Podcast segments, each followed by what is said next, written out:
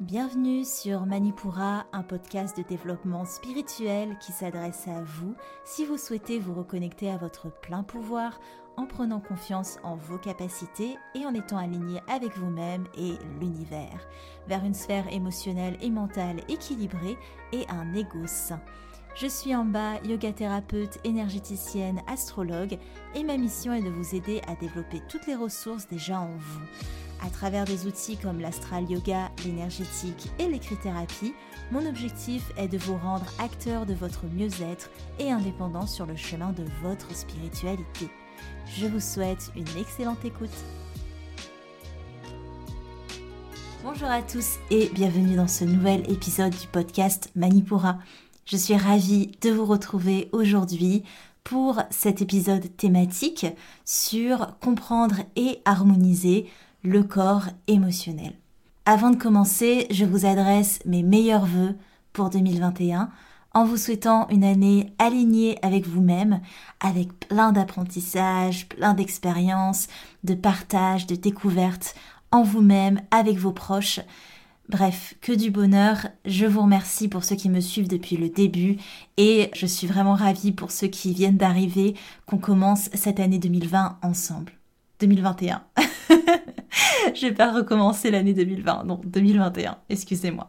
D'ailleurs, j'y pense, ça me permet de vous dire très rapidement que j'organise un concours pour les abonnés Manipura uniquement. Il vous suffit pour cela de télécharger une des ressources gratuites euh, que vous trouvez dans ma bio Instagram. Vous cliquez dans le, le lien de ma bio Instagram et en téléchargeant une des ressources gratuites que je vous mets à disposition, celle qui vous plaît, vous êtes automatiquement inscrit dans la liste des abonnés Manipura et samedi prochain, j'enverrai un mail pour que vous puissiez participer au concours pour gagner un soin énergétique ou euh, la lecture de votre thème natal. C'est vous qui choisissez si vous gagnez. On continue notre série d'épisodes sur les corps subtils. C'est le deuxième épisode de cette mini-série. Je vous encourage vivement à aller voir le premier épisode de cette mini-série, c'est l'épisode 4, pour que vous puissiez comprendre la logique des corps subtils, de comment ils s'imbriquent les uns avec les autres. Ces épisodes, ils ont vraiment pour but de poser une certaine base et c'est vraiment une des ambitions que j'ai de vous faire évoluer dans votre pratique énergétique à travers ce podcast et également de vous faire évoluer dans votre réflexion spirituelle. Avant de rentrer dans le vif du sujet, je tiens à vous lire un commentaire, un avis qui m'a été laissé sur Instagram par Solène qui nous dit dans tes podcasts, ta voix est posée, elle est calme, ça fait du bien, donc je t'écoute le soir en me couchant, petit rituel tout nouveau, et parfois ce que tu me dis me fait penser à des choses, j'y pense une seconde et je laisse couler pour me reconcentrer sur ce que tu dis, est-ce un début dans la méditation que tu me permets de faire? Ce serait top, en tout cas continue, ça fait du bien, c'est intéressant tout ce que tu dis dans ce podcast. Merci beaucoup Solène pour cet avis. Encore une fois, je vous remercie énormément de vos retours et je vous encourage à m'en faire encore plus sur euh, Apple Podcast ou sur les réseaux sociaux si vous n'écoutez pas sur Apple Podcast parce que bah, déjà ça m'aide beaucoup, faut le dire, ça m'encourage et ça aide le podcast à se faire connaître, à être mieux référencé. Donc c'est un peu votre aide gratuite pour le contenu que je produis pour vous avec ce podcast. On commence notre épisode. On a vu du coup le corps physique puis le corps éthérique dans l'épisode 4. Aujourd'hui, on va s'intéresser au corps émotionnel. Honnêtement, aujourd'hui, je voulais vous faire le corps émotionnel et le corps mental. Puis, quand j'ai vu tout ce que j'ai écrit rien que sur le corps émotionnel, je me suis dit que ce serait quand même plus digeste de vous étaler un peu plus le contenu sur plusieurs autres épisodes. Euh, c'est dommage parce que je bouillonne littéralement de vous parler de plein d'autres sujets, mais en même temps, je me dis que ces bases, elles sont vraiment essentielles. Alors, il vaut mieux qu'elle soit claire et que vous ne soyez pas noyé dans le surplus d'informations. Aujourd'hui, on va juste se concentrer, et c'est déjà beaucoup, sur le corps émotionnel. Alors, on est parti. Le corps émotionnel, qu'est-ce que c'est? C'est le corps qui vient après le corps éthérique. Vous vous souvenez, on a parlé des couches qui entourent, des, couches de corps subtils qui entourent euh, le corps physique. Et comme on l'a vu dans l'épisode 4, les couches, elles ne sont pas juste déposées les unes après les autres, elles s'entremêlent vraiment les unes dans les autres. Le corps émotionnel, vous pouvez aussi le retrouver sous le nom de corps astral. c'est tout ce qui va gérer ce qui est attrait aux émotions.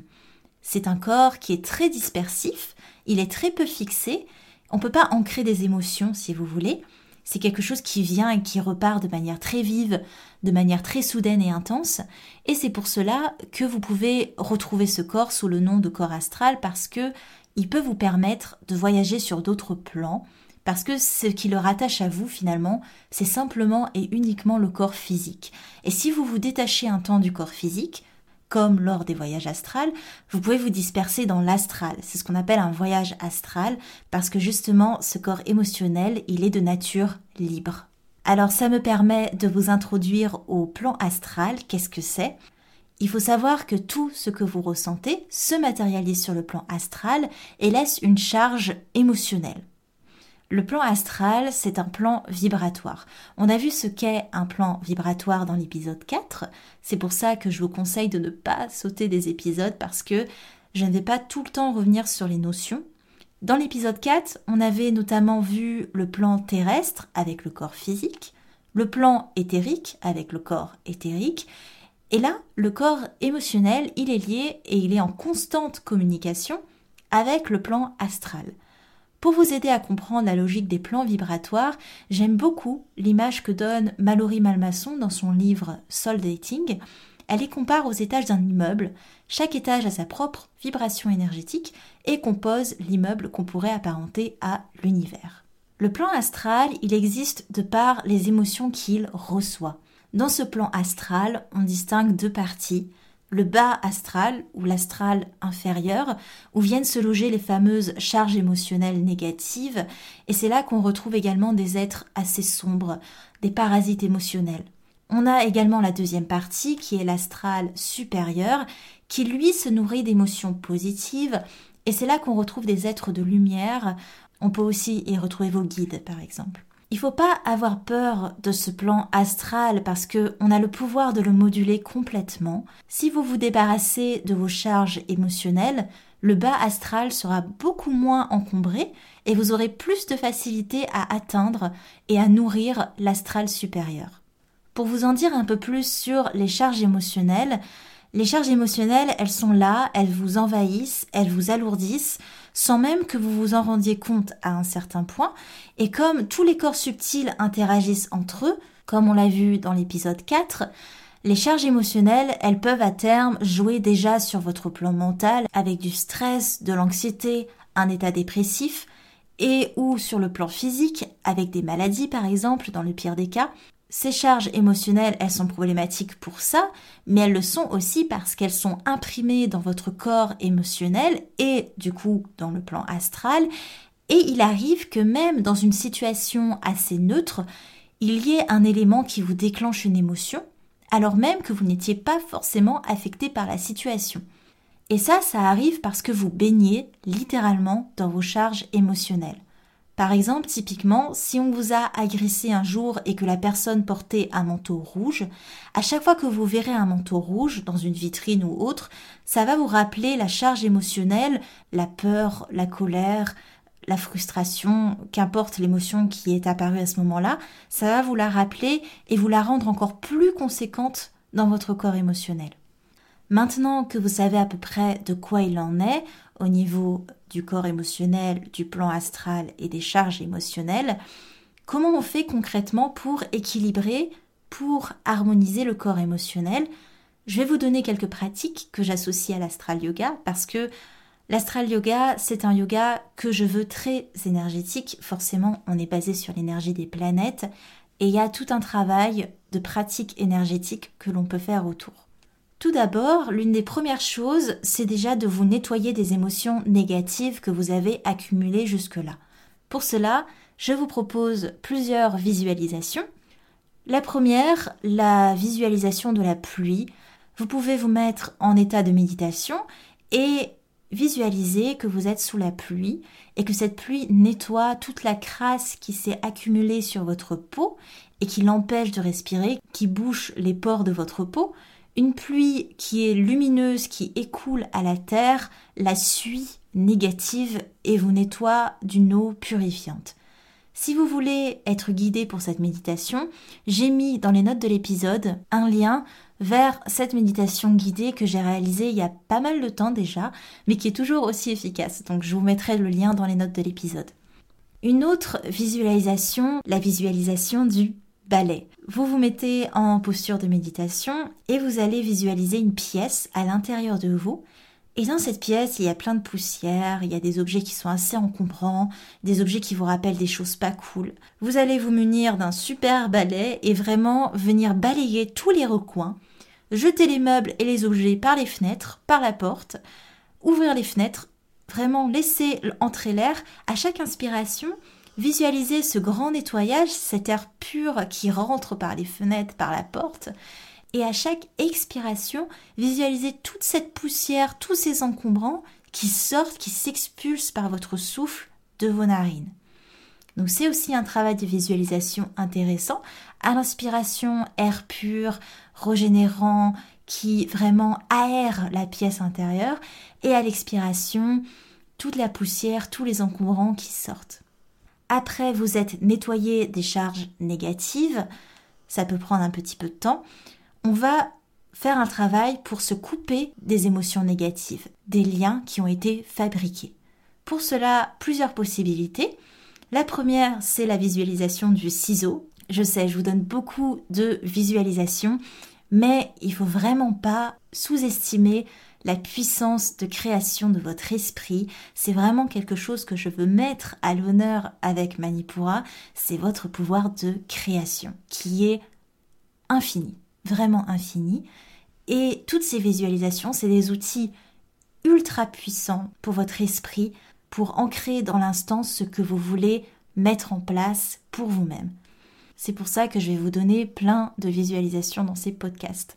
La visualisation du ciseau, donc, c'est, par exemple, pour vous donner un exemple concret, vous avez fait un cauchemar et à votre réveil, mettez-vous sans trop attendre assis au bord de votre lit et visualisez ou faites le mouvement même que vous coupez un lien entre vous et là où vous étiez allongé.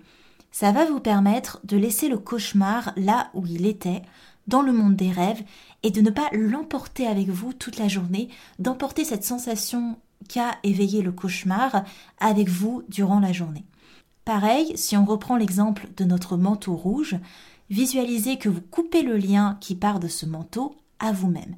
Comme ça, il y aura une neutralité émotionnelle quand vous reverrez ce manteau rouge. Et si c'est pas le cas, réitérez la pratique, recoupez les liens.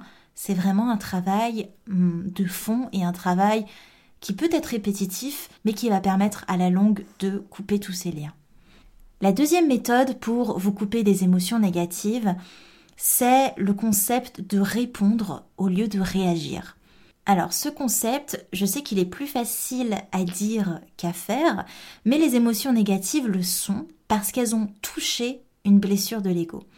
L'ego y réagit, souvent au quart de tour, et souvent d'une manière à renforcer l'émotion négative, à la nourrir, ce qui est tout à fait normal parce que le rôle de votre ego, c'est de vous prévenir de possibles situations à risque, de situations qui peuvent vous mettre en danger et d'assurer votre survie. C'est à ça que sert l'ego. C'est pour ça que l'ego, il ne faut pas chercher à l'éliminer, à s'en affranchir, mais il faut chercher à le réguler. Ce sera sûrement la thématique de tout un épisode, si ce n'est plusieurs, parce que l'ego, c'est vraiment un sujet qui me passionne. C'est vraiment un axe essentiel pour moi, pour Manipura. Mais surtout, c'est un bon spirituel que de travailler son ego, donc on y reviendra, c'est sûr et certain. Il y a trois réactions en général à une émotion. La première, c'est l'évitement. Devant une situation, on va vouloir l'éviter, donc on va lutter, on va résister contre la souffrance que nous impose cette émotion, et ça, ça va nous fatiguer plus que de raison. De lutter, forcément, on va se fatiguer sur la durée. La deuxième réaction possible face à une émotion, c'est l'attachement. On va s'attacher à un sentiment positif, mais de manière complètement contre-productive parce que on veut que le positif continue et ça amène une certaine tristesse face à des événements dits négatifs qu'on est en train de vivre et on va vraiment se rattacher au positif qu'on a idéalisé avant, comment c'était avant, et on est dans une énergie d'attente, d'espoir que ce qui a été avant revienne. On va voir tout à l'heure qu'on va développer la pensée positive, mais cette pensée positive-là, où on est dans une idéalisation de ce qui a été avant, ça nous aide pas du tout. Ça nous fait même ressasser des choses et ça nous met dans une énergie de non-mouvement aussi, parce que comme on est dans l'attente, on ne, on ne bouge pas, on n'est pas dans l'action. La troisième réaction qu'on peut avoir face à une émotion, c'est l'indifférence. En fait, on va se couper de ce que l'on vit, mais de manière à complètement effacer le ressenti, à l'ignorer et à ne pas se questionner sur le pourquoi du comment. Et le risque ici, c'est de se fermer à une quelconque évolution. Donc forcément, si vous ignorez les choses, vous ne pouvez pas les travailler et vous stagnez en pleine conscience parce que vous avez choisi d'ignorer les choses. Vous voyez que ces réactions, ces trois réactions possibles, de manière directe ou indirecte, elles vont nourrir l'émotion négative. Mais si vous décidez de répondre au lieu d'agir, c'est tout à fait différent. Répondre, ça va vous demander d'analyser l'émotion, de vous arrêter un instant, d'arrêter l'emballement émotionnel et de vous demander pourquoi j'ai cette émotion, qu'est-ce qu'elle éveille en moi, pourquoi elle m'affecte de la sorte? Et ça, ça va vous permettre de prendre du recul, mais surtout de vous dissocier de l'émotion et de comprendre que vous n'êtes pas votre colère, vous n'êtes pas votre tristesse, vous n'êtes pas vos peurs. Tout ça, c'est des états d'être, ce n'est pas votre être. Vous pouvez d'ailleurs, en écrit-thérapie, vous faire un petit tableau avec une colonne émotion ressentie, où vous décrivez l'émotion, une colonne situation qui décrit la situation autour de vous à ce moment-là, une colonne avec déclencheur, ce qui a déclenché l'émotion. Ça peut être vraiment quelque chose de très minime parfois. Et une autre colonne avec les questions que j'ai posées plus haut, pourquoi j'ai cette émotion, qu'est-ce qu'elle éveille en moi, etc parce que j'ai vraiment envie de vous encourager à l'écrit-thérapie, j'ai refait ce tableau sur Canva. Et là aussi je vous mettrai le lien pour que vous puissiez euh, le copier et le télécharger. Comme ça, vous avez votre petit tableau à la maison à disposition si vous voulez faire le point sur une émotion qui vous prend au corps. Du coup, on a vu comment se nettoyer des émotions négatives, comment s'en couper, et maintenant, une dernière possibilité, c'est de cultiver les émotions positives. C'est même pas une possibilité, c'est, je dirais, quelque chose d'indispensable. Alors, ça n'a rien à voir avec le fait d'idéaliser le positif pour se couper d'une émotion négative comme on a vu un petit peu avant.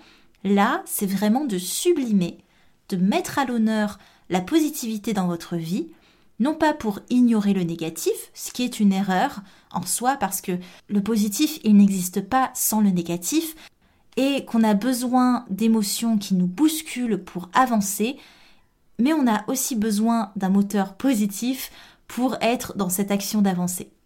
N'ayez pas peur de sublimer les émotions positives, de les porter haut et fort, parce qu'elles méritent qu'on les accueille avec tout autant d'intensité que ce qu'on aurait tendance à faire avec le négatif.